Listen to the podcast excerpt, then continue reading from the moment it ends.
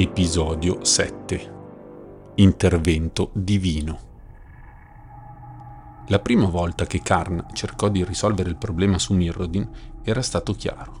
Non doveva essere seguito. Mirrodin cadde a causa sua, per una fatale distrazione. Aveva lasciato che l'olio firexiano si diffondesse. Non si era reso conto che Memnarch aveva smarrito la retta via e non sarebbe nemmeno qui se non fosse stato per Venser. Proprio Venser, il geniale inventore, faceva parte del gruppo che era venuto a cercare Karn quando venne colto dalla Firesis. Koth ed Elspeth si erano occupati delle legioni nemiche e gli avevano dato il tempo necessario per spingersi nelle profondità del nucleo di Mirrodin e completare quel disperato salvataggio. Lo stesso Venser si sacrificò e barattò la sua scintilla per il golem. Karn giurò che avrebbe reso onore alla sua memoria. Venser aveva visto qualcosa in lui, qualcosa per cui valesse la pena morire, e Karn non avrebbe mai tradito quella speranza. Stava lì, per gran parte frantumato e immobilizzato sopra una roccia fluttuante, fatta dello stesso materiale che aveva impedito i suoi salti planari molti anni prima. Aveva una visuale perfetta sulla fine del multiverso era la fine delle sue creazioni, del multiverso e di lui stesso. Conoscendo Norn, sapeva che la sua fine non sarebbe arrivata in fretta. Tra le infinite provocazioni di Vorinclex e le frecciatine di Gingitaxias, Karn non si illuse. Sapeva bene cosa gli sarebbe stato fatto. I pretori avevano idee diverse sulla modalità, ma l'idea di fondo era la stessa. E Norn? Norn voleva semplicemente farlo soffrire. Falso padre, disse la regina delle macchine, non è questo uno spettacolo benedetto? Dopo tutti i tuoi passi falsi, guarda le vette che abbiamo scalato senza di te. Karn non la guardò, voleva ricordare i suoi amici. Kot sedeva con la schiena dritta anche quando Gingi Taxias lo puntò. Tra i prigionieri era l'unico con lo sguardo fisso su di lui. Chandra era troppo malconcia e nemmeno Melira poteva sopportare quella vista. Tra gli aspiranti soccorritori Mirran, alcuni avevano perso gli arti, altri erano già stati impiantati in nuove mostruosità. I pochi rimasti si trovavano lì perché Norn voleva rivolgere loro delle attenzioni speciali. Uno dei firexiani si allungò girando la testa di Karn. La tenne ferma, costringendolo a confrontarsi con il volto di Norn. Firexia ti ha posto una domanda. Tu devi rispondere. Gingitaxes alzò un arto pronto a colpire. Nel malvagio luccichio dei suoi artigli, Karn rivide i fantasmi del suo passato. Avrebbe fatto male? Sarebbe stato come addormentarsi? Aveva sempre invidiato chi poteva dormire. Era forse giunto il momento di riposare. Chiuse gli occhi, un attimo prima che un lampo dorato gli illuminasse le palpebre. Un boato chiaro e forte infranse il brusio della grande macchina di Firexia. Un angelo, avvolto in un'armatura scintillante, si scagliò come una lancia di un dio infuriato contro Gingitaxias. L'impatto della sua lama d'oro fu così potente che il metallo tremò, facendo precipitare nell'abisso decine di legioni nemiche. Non abbatterai nessuno, esclamò quell'angelo. Elesh Norn emise un grido. Quando la luce e la polvere svanirono, Elspeth si trovava al centro del crepaccio.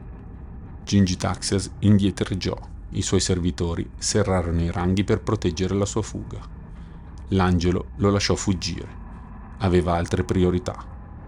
Posò una mano sul volto tumefatto di Chandra. L'energia curativa fluì verso la piromante. Le sue ferite si richiusero. Norn si alzò dal suo trono. Nella sua rabbia lo rovesciò, schiacciando sotto la sua mole alcuni dei suoi coristi. Tu non avresti più dovuto intralciarci, sbraitò. Elspeth non rispose, non alzò nemmeno lo sguardo. Dopo aver curato Chandra, si concentrò su Koth.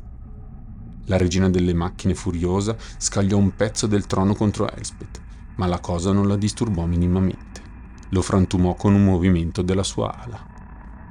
Qualcosa si stava diffondendo tra i ranghi di Pirexia, qualcosa con il nome di paura. I Mirran intravidero la speranza. Anche Koth si era ristabilito. Subito affondò un pugno nel terreno. Il magma iniziò ad ardere il ponte fino alla base dell'albero dell'invasione. Mirrodin, con me! urlò. Norn strillò di nuovo e Gingitaxias strisciò al suo fianco. Due Nissa occupatevi di loro, ordinò. E quell'angelo? chiese Gingitaxias. Le mie legioni sono in grado di affrontarlo e Vorinclex divorerà qualsiasi cosa loro lasceranno indietro.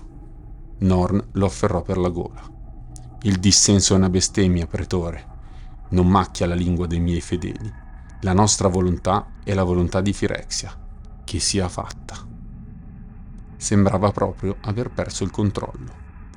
Melira corse verso Karn, che era ancorato alla roccia fece un semplice cenno a Koth e improvvisamente si trovarono in volo. Andrà tutto bene, le disse. Erano tutti lì per salvarlo di nuovo, tutti tranne Venser. Ma la sua scintilla ardeva nel petto del golem e proprio da lì lui attinse la forza di resistere. Vren, o ciò che ne era rimasto dopo la furia di Nissa, non poteva arrendersi, non ancora. L'arrivo dell'angelo non fu una sorpresa per lei, semmai una conferma. Chandra, disse a bassa voce. Chandra, dobbiamo andare. La piromante, distratta da quella scena dorata, non rispose. Allora Vren gli morse la manica e la strattonò. Ehi, io non riesco più a camminare, ho bisogno del tuo aiuto. Chandra, come se si fosse ridestata da un sogno, prese in braccio Vren e si diresse con i Mirran verso Melira e Karn.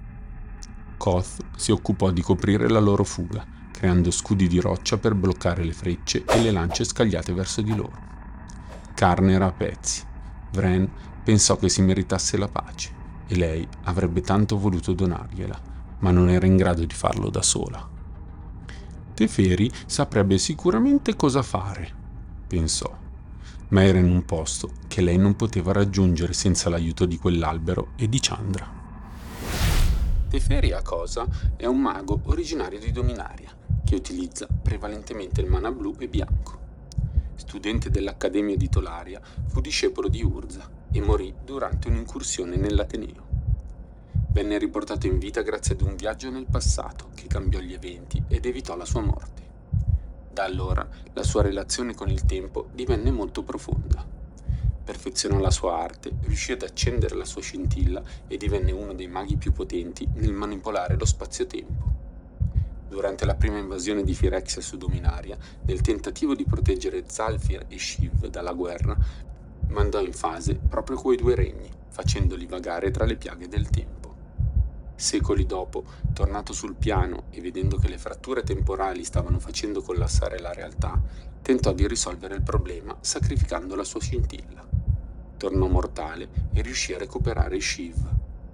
Di nuovo umano, sposò Subira ed ebbe una figlia, Niambi, ma non si diede mai pace per aver condannato all'oblio la sua patria, Zalfir. Prima della guerra della scintilla riuscì a tornare Planeswalker e il suo apporto fu fondamentale per gli esiti di quello scontro. In tempi più recenti, nonostante avesse giurato che non avrebbe mai attraversato il tempo, fu costretto a farlo tornò al momento in cui Urza aveva usato il Silex per scoprire come attivarne la copia e fermare la nuova avanzata di Firexia. Riuscì a scoprire quel segreto, ma non fece mai più ritorno, perdendosi in un groviglio temporale. Il destino lo fece così naufragare su Zalfir. Mentre il multiverso che conosceva si preparava alla seconda invasione firexiana, la sua patria, chissà dove e quando, affilava le proprie lame per provare a fermarne la prima. Dovevano raggiungere l'albero. Vren era sicura che ci sarebbero riuscite, anche perché sapeva che se non l'avessero fatto sarebbero semplicemente morte. Norn scatenò tutta Firexia, ma non riuscì a scalfire la quiete di Elspeth. Tutti i colpi che le venivano lanciati contro non la spostavano di un soffio. Ormai era al di sopra di tutto questo. Un tempo trovava la madre delle macchine spaventosa.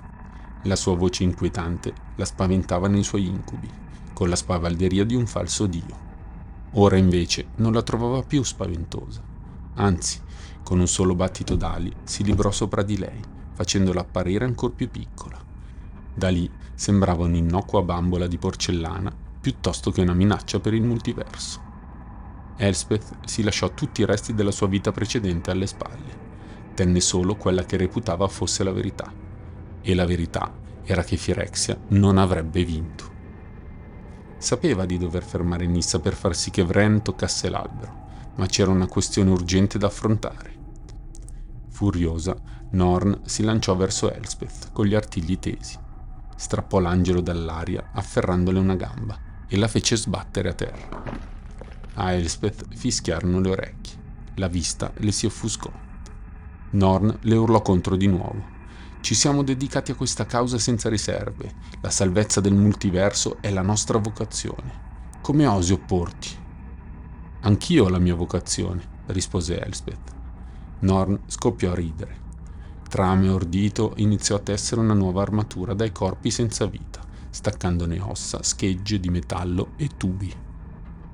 Chi ostacola l'unità ostacola un futuro perfetto, sogghignò. L'angelo si guardò alle spalle. I suoi compagni stavano fuggendo, ma Nissa li aveva quasi raggiunti. Non poteva permettere di restare lì ad ascoltare gli sproloqui di Norn. Bastò un po' di concentrazione per inviare un fascio di luce infuocato verso la madre delle macchine. Brandelli della sua armatura caddero, inceneriti dai raggi purificatori della sua spada. Un foro fumante si creò poco sotto la spalla del pretore. Norn non urlò, anzi continuò. Non c'è morte, Elspeth Tyrell, c'è solo Firexia.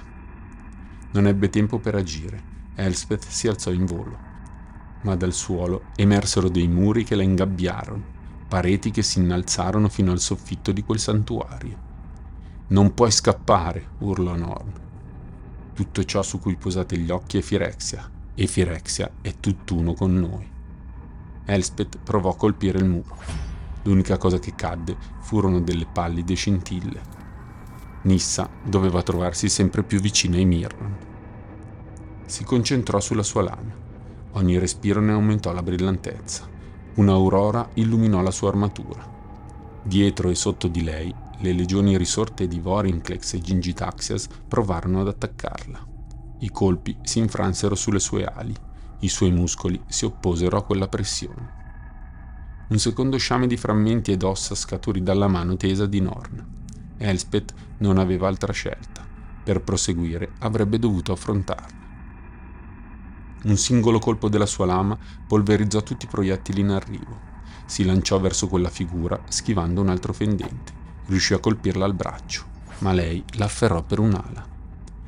Desideravi uno scopo, qualcosa di più grande di te, un luogo a cui appartenere, un luogo di pace infinita, un futuro. Desideravi un futuro firexiano, le disse. Una voce meccanica si alzò poi alle loro spalle Gingitaxias spronò la sua regina. Completala e proseguiamo per la nostra strada. Ma venne subito zittito. Silenzio! Norn si voltò di scatto, come per punire quel tono irriverente.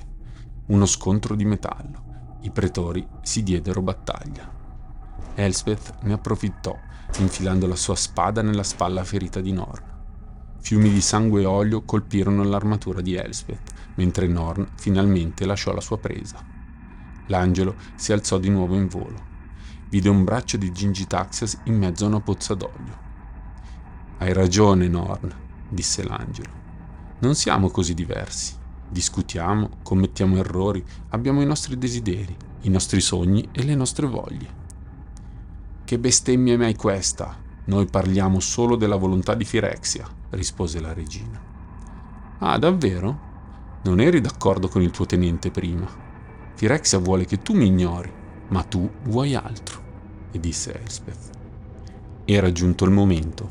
Dopo tutti questi anni e tutti questi morti, finalmente aveva la possibilità di abbattere l'Eshnorn. E sapeva che Gingitaxias non avrebbe fatto nulla per impedirglielo la regina delle macchine le sbraitò ancora addosso. Quando avremo conquistato il multiverso, a te tanto caro, ti inginocchierai ai nostri piedi. Tutti si dimenticheranno di te e anche tu adorerai Eleshnorn. Vedi? Vuoi che la gente ti veneri? Firex è solo una scusa, il potere è l'unica cosa che ti interessa. Elspeth non fece in tempo a finire la sua frase.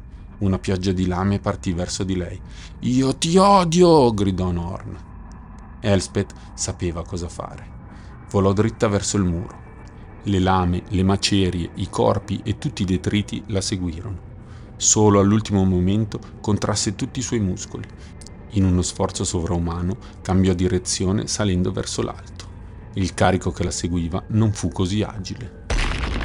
Ci fu un tremendo scontro, un lampo di luce. La breccia, apertasi nel muro, le permise di vedere i suoi compagni. Aveva indugiato troppo a lungo. Era ora di fare la cosa giusta. Vren e Chandra erano quasi all'albero. Lei doveva assicurarsi che arrivassero sane e salve.